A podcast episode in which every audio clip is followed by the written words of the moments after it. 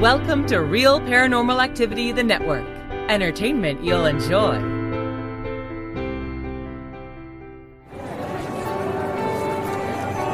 You are listening to an R P A production, where people gather.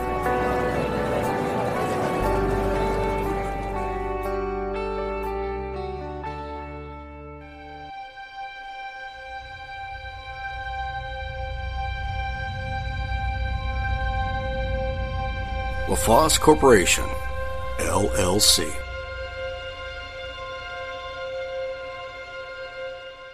Greetings, my Mysterians. Welcome back to Terry's Mysterious Moments. I am your presenter, Terry from Texas. Over the last couple of episodes, I've spoken about monsters we've heard about regarding the paranormal field. These are typical, well-covered monsters. But monsters are well known in and out of the paranormal field.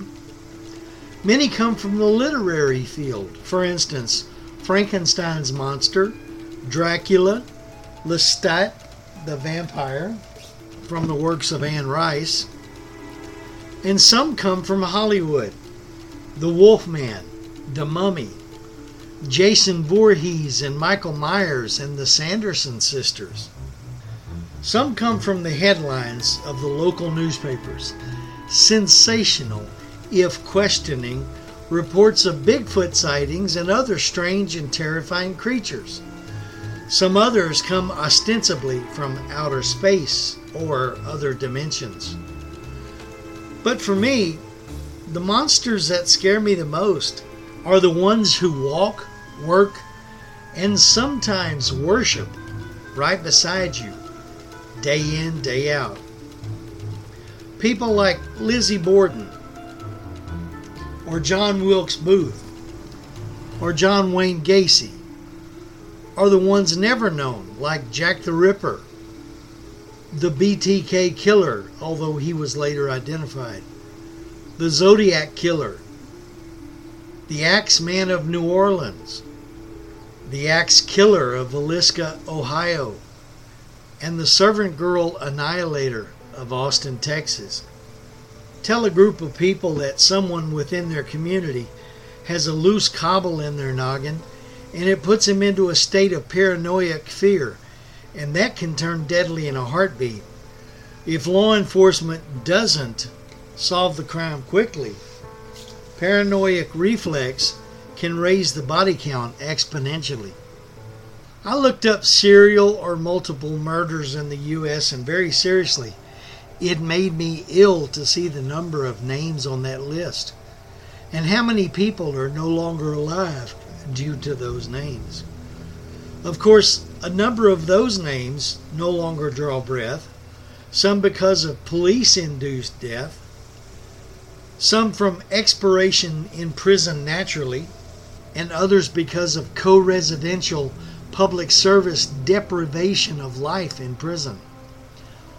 But what is it that makes or made these people kill and keep on killing their fellow humans? Is it pure evil that drives them? I would say yes, although some of these killers don't believe they're committing evil, heinous acts. Some believe they're following the voices in their heads and that they're doing God's work. There are those, however, who believe they are doing Satan's bidding and offer their sacrifices to the devil.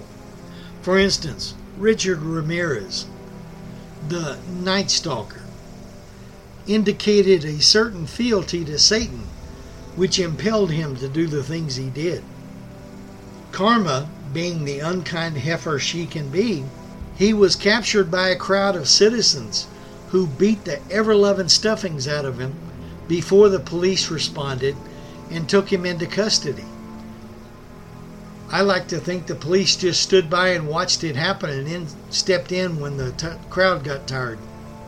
Ramirez was taken to court, charged with all manner of murder and mayhem, and eventually was sentenced to death for his crimes. Again, Karma being the not-so-nice little wench that she is, Ramirez died in prison awaiting his death date. He did not escape judgment, though. That will come in time. Jeffrey Dahmer gave little indication of his monsterhood, which would surface after his high school graduation. He was reportedly a good student and well-behaved. Then, in his early teens, he came to the belief that he was gay. His downhill slide academically began about this time. He was given a tutor, which helped that aspect, but he'd already changed attitudinally. He took to drinking, but he finished school.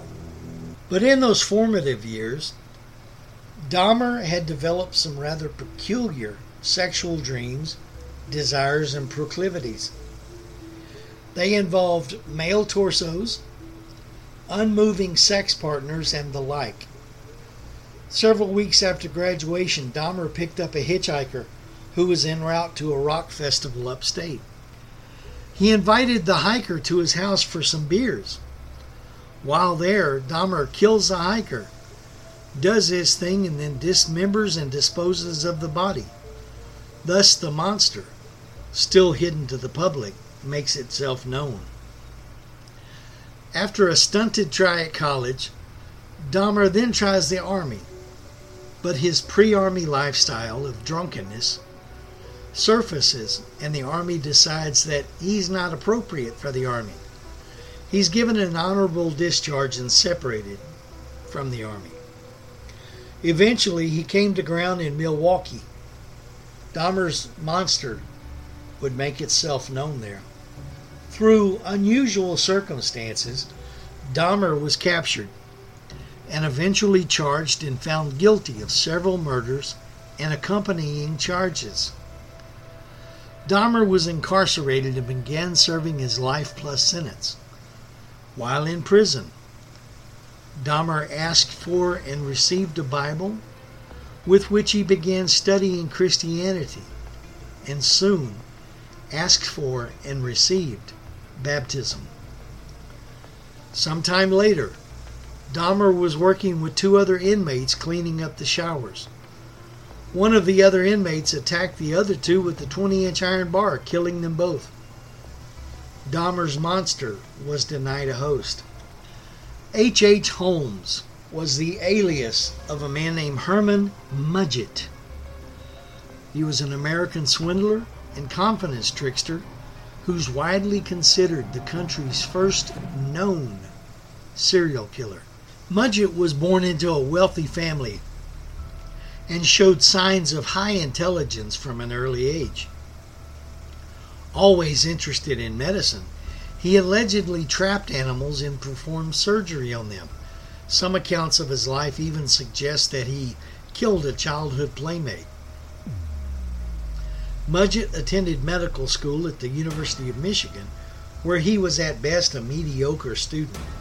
In eighteen eighty-four, he was nearly prevented from graduating when a widowed hairdresser accused him of making a false promise of marriage to her. He wasn't necessarily considered to be deadly or vicious, but he was known for being a weaselly sort, always into schemes and things. In eighteen eighty-six, Mudgett moved to Chicago and took a job as a pharmacist under the name Doctor H. H. Holmes. Soon afterward, he apparently began killing people in order to steal their property. The house he built for himself, which would become known as the Murder Castle, was equipped with secret passages, trapdoors, soundproof rooms, and doors that could be locked from the outside, gas jets to asphyxiate victims, and a kiln to cremate the bodies. At the reputed peak of his career, during the World's Columbian Exposition in Chicago in eighteen ninety-three, he allegedly seduced and murdered a number of women, typically by becoming engaged to them, then killing them after securing control of their life savings. Mudgett also required his employees to carry life insurance policies, naming him as beneficiary, so that he could collect money after he killed them. He sold the bodies of many of his victims to local medical schools. In eighteen ninety-three, Mudgett was arrested for insurance fraud after a fire in his home, but he was soon released. He then concocted a scheme with an associate, Ben Pitazole, to defraud an insurance company by faking Pitazole's death. After Pitazole purchased a ten thousand dollar life insurance policy, he and Mudgett traveled to Colorado, Missouri, New York, Pennsylvania, Tennessee, and Texas, where they committed other acts of fraud. Along the way, Mudgett also married. Returning to Missouri, Mudgett was arrested for fraud and briefly jailed in Saint Louis. While in jail, he met Marion Hedgepath, a career criminal who agreed to help Mudgett in the insurance scheme with Pitazole. Meanwhile, Pitazole moved to Philadelphia and opened a fake patent office to swindle inventors.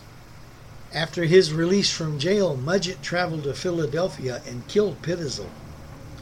He then convinced Pitazole's widow, who had been aware of her husband's involvement in the insurance scheme, that her husband was still alive, later giving her five hundred dollars of the money he had collected. Worried that some of Pitazole's five children might alert the authorities, Mudgett killed three of them. Insurance investigators were alerted to the fraud by Hedgepath, and Mudgett was arrested in Boston, Massachusetts in eighteen ninety-four. And he was tried in Philadelphia for the murder of Pitazole and was sentenced to death by hanging. Mudgett confessed to twenty-seven murders. He later increased the total to more than one hundred thirty, though there are some researchers who have suggested that the real number exceeded over two hundred. It's pretty solid that there were deaths he caused, which weren't attributed to him. Peter Kürten, also known as the Dusseldorf Vampire, was a German serial killer whose widely analyzed career influenced European society's understanding of serial murder, sexual violence, and sadism in the first half of the twentieth century. Kürten, the third of thirteen children, experienced a violent childhood. His father, an abusive alcoholic, was imprisoned for three years for attempting to molest Kürten's thirteen-year-old sister. Before he was ten years old, Kürten had apparently murdered two schoolmates. During his teenage years, he committed numerous petty crimes, and by the time of his last arrest, he had been sentenced to prison nearly thirty times. In the Dusseldorf area from February to November of nineteen twenty-nine, he committed a series of brutal and sadistic murders. Kürten's trial became a national event, attracting many academic observers as well as the merely curious. He candidly recounted details of his crimes to the celebrated psychologist Carl Berg, whose The Sadist in nineteen thirty-two became a classic of criminological literature. According to Berg, Kürten was a sexual psychopath, and his crimes represented a perfect example of lustmord, or murder for pleasure. At his trial on nine counts of murder and seven counts of attempted murder, Kürten was placed in a special cage to prevent his escape. He was sentenced to death and executed by guillotine. Berg's biography of Kürten would ultimately influence all subsequent scholarship on serial murder. The case also had an impact on popular culture, serving as the basis of Fritz Lang's film M in nineteen thirty-one, in which a Kürten-like character is memorably portrayed by Peter Lorre. Over the millennia, there have undoubtedly been numerous serial killers from different continents and different countries. I can't and won't go into them all, or very many for that matter, because this is a short show. But just imagine, you're sitting on your front porch after say, a busy day of yard work. You're enjoying a favorite libation, lemonade in this case, when a police car pulls up to your quiet neighbor's house. The officers go to the door, knock, and are granted entrance. A few minutes go by, and then there comes the noise of a physical altercation from within, culminating suddenly by the sound of several gunshots. Curious, but not that curious, you stay rooted in your chair. Moments later, it seems like every police car in town is suddenly at your neighbor's house. There is a flurry of excitement, and local news vans appear, and you find yourself besieged by strangers, thrusting microphones and recording devices at you and sounding all the world like locusts as they ask questions about your neighbor. How long has he lived here? Did you see him very often? Was he very sociable? Did he have many guests? What about the family? After you extricate yourself from the root weevils and flee to the safety of your domicile, you have a rush of questions yourself. Who was my neighbor? What did I know about him? And more. Eventually, over the next few hours and days, the truth comes out. The police were executing a welfare check for someone known to have been visiting your neighbor. While checking the house, the neighbor had become belligerent and attacked one of the officers, necessitating the other officer to use deadly force to stop him. Subsequent investigation led to the finding of the subject of the welfare check barely alive in the basement and badly abused. Further investigation found a number of skeletal remains in the basement and buried throughout the property. It would seem your quiet, relatively friendly neighbor had a sadistic streak he just couldn't keep down. Who knew? He gave no indication of this in his day-to-day dealings. The police questioned anyone they think may have some insight into this sick individual. After what seems like forever, the investigation ends. The story released to the public: this man was a sadistic serial killer with at least fifteen victims to his credit. And that's just in this town. Your thoughts on your former neighbor? Well, he, he seemed like a nice enough guy. That's the case so many times when people are arrested and then it comes out that they're arrested for murder, multiple murder. Their neighbors go, I just can't see him doing that. Or in this, in some cases, I can't see her doing that. They were such a nice person. Some of these mass murderers will not be taken alive, which also shocks the neighbors.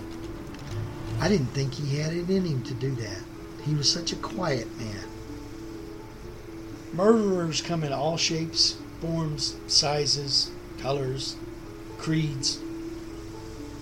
And some of them you just can't tell from looking.